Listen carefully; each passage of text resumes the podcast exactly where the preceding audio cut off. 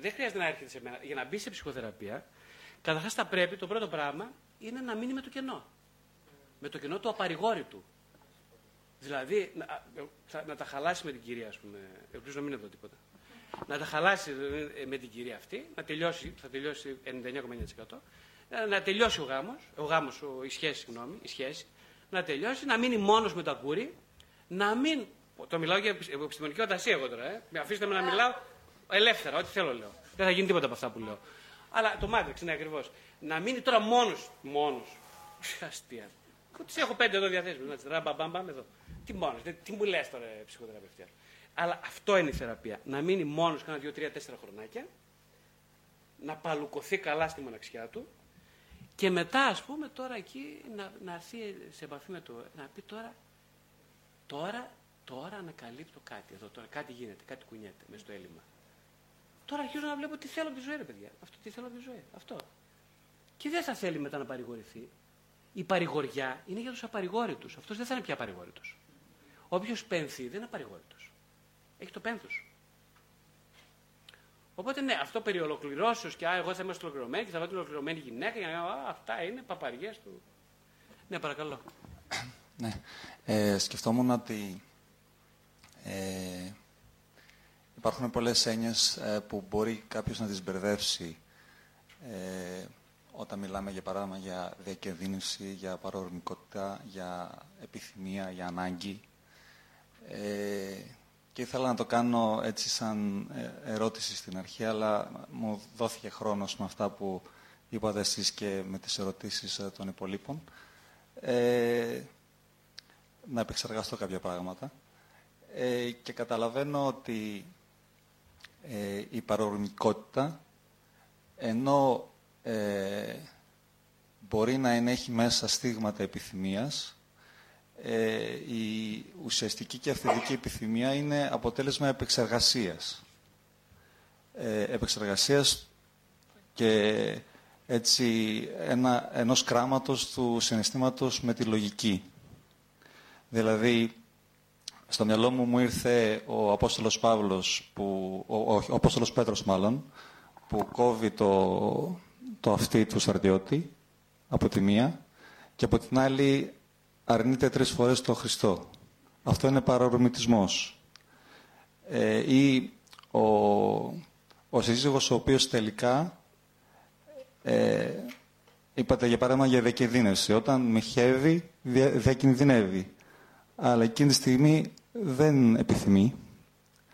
Και όχι μόνο, ε, κύριε Συντουάμε, κύριε, ε, ε, κύριε, τι ωραία που το λέτε, το λέτε πάρα πολύ ωραία. Γιατί την ώρα, την ώρα που διακινδυνεύει είναι εκτός κάθε κινδύνου.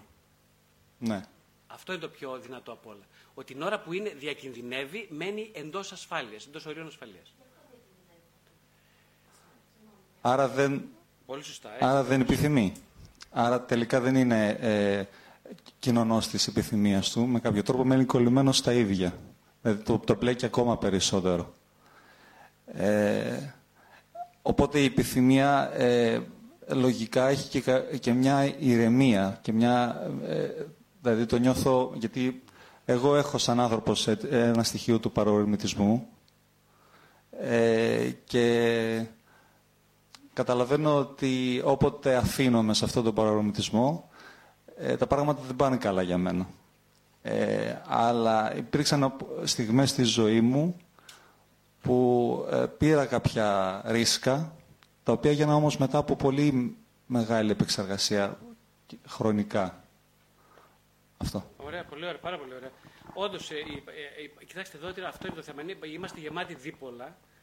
Ε, ο παρορμητισμός, ε, ενώ ας πούμε, ναι, βλέπετε άνθρωποι όπως ο Πέτρος, Ε, οι άνθρωποι οι οποίοι, όπως πολύ σωστά, είναι πάρα πολύ παρορμητικοί, θυμώδεις πολύ, είναι άνθρωποι επιθυμητικοί. Δηλαδή, συνήθως μέσα από την παρορμητικότητα λανθάνει ο σπόρος της αληθινής, αληθούς επιθυμίας. Αυτό πιστεύω εγώ προσωπικά. Και οπότε αυτοί οι άνθρωποι είναι επιθυμητοί από αυτόν που επιθυμεί, από τον Χριστό, στην προκειμένη περίπτωση. Ε, βλέπετε, δεν τον νοιάζει τον Χριστό, ούτε το, ότι, τα αποτελέσματα της παρορμητικότητας. Δεν τον νοιάζουν καθόλου. Καθόλου τον νοιάζουν. Δηλαδή, πληγώνεται. Η ολική επιθυμία, ο Χριστός, δεν πληγώνεται από τις αξιώσεις της μερικής επιθυμίας. Δεν πληγώνεται. Εμείς πληγωνόμαστε. Η μερική επιθυμία πληγώνεται μόνη της. Οπότε ναι, στο βαθμό που η παρορμητικότητα είναι έναυσμα, είναι, είναι η καύσιμη ύλη, αυτό που λέτε εσείς, για να κανείς να ζήσει τη ζωή. Ε? Δηλαδή κάποιος χρειάζεται να ζήσει τη ζωή με μαθηματική ακρίβεια. Όποιος είναι παρορμητικός, δηλαδή έχει πολύ καύσιμη ύλη, είναι έφλεκτο υλικό, αυτός θα ζήσει πολύ και καλά. Θα πληγωθεί πολύ, θα πονέσει πολύ, θα υποφέρει, αλλά θα δει, θα νοηματοδοτηθεί η ζωή του, θα βρει τη χαρά. Είναι υπόσχεση. Όποιος δεν τα έχει αυτά ή όποιος θέλει να διατηρήσει, όπως ο άλλος της παραβολής, το τάλαντο χθαμένο μες στη γη, θα σαπίσει το τάλαντο, δεν θα γίνει σπόρος προς ανάπτυξη, δεν θα βλαστήσει, θα σαπίσει. Δεν να κρύψουμε το τάλαντο για να σαπίσει, είναι να το σπείρουμε, να γίνει σπόρος και να βλαστήσει. Άλλο σαπίζω, άλλο πεθαίνω σπόρος. Ε? Έχει τεράστια διαφορά. Ο Φαρισαίος σαπίζει. Δεν είναι σπόρος που θάβεται. Είναι τάλαντο που μπαίνει στη γη και σαπίζει.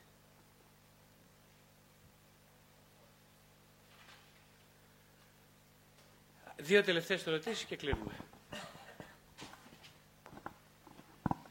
Λοιπόν, ε, να διευκρινίσω κάτι, να δω αν το κατάλαβα καλά πιο πολύ. Λοιπόν, είπαμε ότι αυτός που αστοχεί και αποτυγχάνει, ψάχνει την ουσία. Ε, απ' την άλλη, άκουσα ας πούμε, για τον πενηντάρη, ο οποίος δεν έχει κάνει σχέση, δεν έχει κάνει σχέση ουσιαστική. Στην πραγματικότητα δηλαδή διαδέχονται σχέσεις στη ζωή του, από τις οποίες περνά και δεν μένει σε καμία. Διαρωτώ με λοιπόν, αυτός ο άνθρωπος ψάχνει την ουσία μέσα από αυτή τη διαδικασία ή αδρανείς εσωτερικά βολοδέρνει ανάμεσα σε σχέσεις και φέρνω στο μυαλό μου ας πούμε, και το Winnicott με τον ψευδία αυτό, έχει φτιάξει δηλαδή ένα προσωπείο το οποίο έχει μπει τόσο βαθιά μέσα του όπου δυσκολεύεται ακόμα και αν έχει μία υπόνοια να μπορέσει να έρθει σε μία επαφή με τον εσωτερικό του εαυτό ώστε να έρθει και να δει αν ψάχνει την ουσία ή όχι. Δηλαδή δεν τίθεται καν το ερώτημα. Αυτός ο άνθρωπος τι γίνεται, είναι καταδικασμένος? Πολύ ωραία ερώτηση. Ναι, πολύ ωραία. Ακριβώς αυτό που είχαμε πει και πριν, ότι ε, ωραία το θέτεις, δηλαδή ότι καταδικασμένος.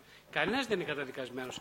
Καταδικασμένος, καταρχάς η λέξη καταδικασμένος δηλώνει ότι είναι καταδικασμένος κάποιος από κάποιον άλλον. Αυτό δεν υπάρχει. Δηλαδή θέλω να πω, ο καθένας καταδικασμένος. Ε, ναι, υπάρχουν άνθρωποι που αυτοκαταδικάζονται με το να απονεκρώνονται την επιθυμία. Δηλαδή, αυτός, για παράδειγμα, ένας τέτοιος αντίστοιχος άνθρωπος, ναι, το αίτημά του μπαίνει στη ψυχοθεραπεία είναι εγώ θέλω μια σχέση με την Κατίνα, ας πούμε, θέλω μια μόνιμη σχέση, κουράστηκα, ας πούμε, τόσα χρόνια, βολοδέρνω κλπ. Θέλω μια μόνιμη σχέση, ε, μπορείς, παρακαλώ, να με βοηθήσεις τώρα πώς τα βρούμε δυο μας. Και τους εξηγώ στο πρώτο ραντεβού και τους δύο ότι δεν είναι το θέμα επικοινωνιακό, είναι το ψυχικό το θέμα μεταξύ σας. Έχετε πάρα πολλά θέματα να δείτε, μακροχρόνια ατομική ψυχοθεραπεία. Μόλις το άκουσαν αυτό, βέβαια οι άνθρωποι σηκώνται τριχακάκιολα. Δηλαδή σου λένε άντε για χαραντάνα. Αυτή είναι η αλήθεια όμως. Τι να κάνω. Εσύ τρεις τουλάχιστον δύο χρόνια ψυχοθεραπεία για να καταλάβεις τι θέλεις στην ψυχοθεραπεία. Εσύ. Δύο χρόνια εντατική ατομική για να καταλάβεις τι θέλεις στην ψυχοθεραπεία.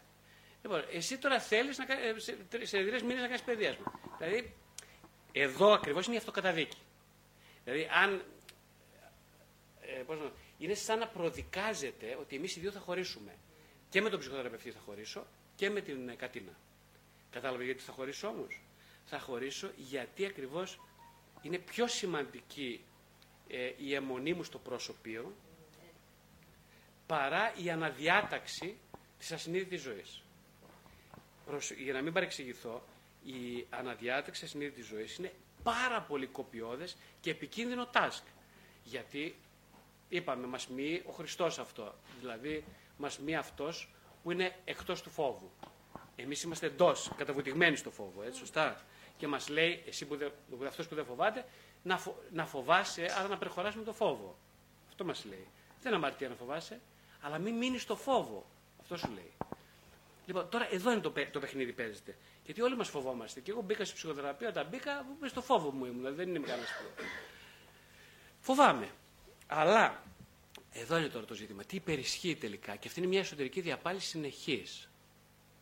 Δηλαδή δεν, δεν υπάρχουν δεδομένα ούτε προδιαγεγραμμένες πορείες. Αυτό θέλω να πιστεύω.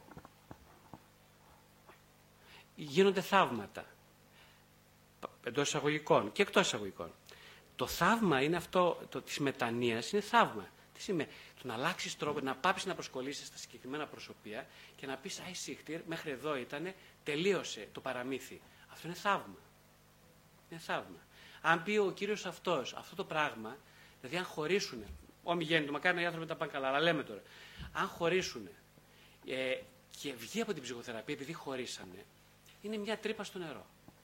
Οι περισσότεροι αυτό κάνουν. Δηλαδή μένουν, άντε να τα βρούμε, να τα βρούμε. Δεν τα βρήκαμε, άντε γιατί να. Δεν πάει έτσι. Δεν αυτό. αυτό δείχνει έλλειψη επιθυμίας. Δίνει έλλειψη επιθυμίας για να συναντηθώ με την επιθυμία. Αυτό. Αυτό δεν είναι αγιάτρευτο. Αυτό είναι αγιάτρευτο. Είναι αγιάτρευτο γιατί σε κάποιο βαθμό το έχεις ήδη που κοροκαθορίσει μέσα σου. Ε? Είναι ένα πολύ βαθύ τραύμα η αποκοπή από την επιθυμία. Ε, είναι ένα πολύ βαθύ τραύμα. Ο μόνος τρόπος για να το αγγίξεις είναι ο επώδυνος, δεν είναι ο ευχάριστος. Και ένας, ένα κακό διαζύγιο, ένας κακός δεσμός, μια κακή συντροφικότητα είναι θαυμάσιες ευκαιρίες. Είναι το λουκούμι στο πιάτο σου, είναι ακριβώς το καλό, το φιλέτο πάνω στο πιάτο σου. Τώρα, αν θα το φας, τι να κάνουμε. Άλλοι θα το φάνε με τα χέρια. Εσύ, άμα θέλει και μαχαιροπύρνο, ε, τι να σου κάνω. Ναι, άλλη μια ερώτηση. Ναι, παρακαλώ. Ε, κείμενα σαν τη Φρασουάλ Ντολτό ή αυτό που κάνετε εσείς, οι ψυχαναλυτικές ερμηνείες ε, μέσα στη, της Καινής Διαθήκης, ε, κατά πόσο μπορούν να συγκριθούν, ή να, όχι να συγκριθούν, κατά πόσο μπορεί να ξετυψάσει κάποιος ε, σε σχέση με κείμενα πατερικά, δηλαδή υπάρχει χώρος για τέτοιες ερμηνείες. Δεν ξέρω, και ο Λουδοβίκος σε κάποιες φάσεις ομιλίες του προχωρεί έτσι, σε, κα... σε κάποιες τέτοιες ερμηνείες ψυχαναλυτικές. Ο Λουδοβίκος ο δέκατος τέταρτος. Καταλάβατε. ε, αυτό. Ναι, ναι. Μπορεί να ταχθούν μέσα σε ένα πλαίσιο ποιμαντικό ή... Αυτό. Πολύ, αυτή η ερώτηση βέβαια είναι να απαντηθεί από εσάς, τον ίδιο. Mm.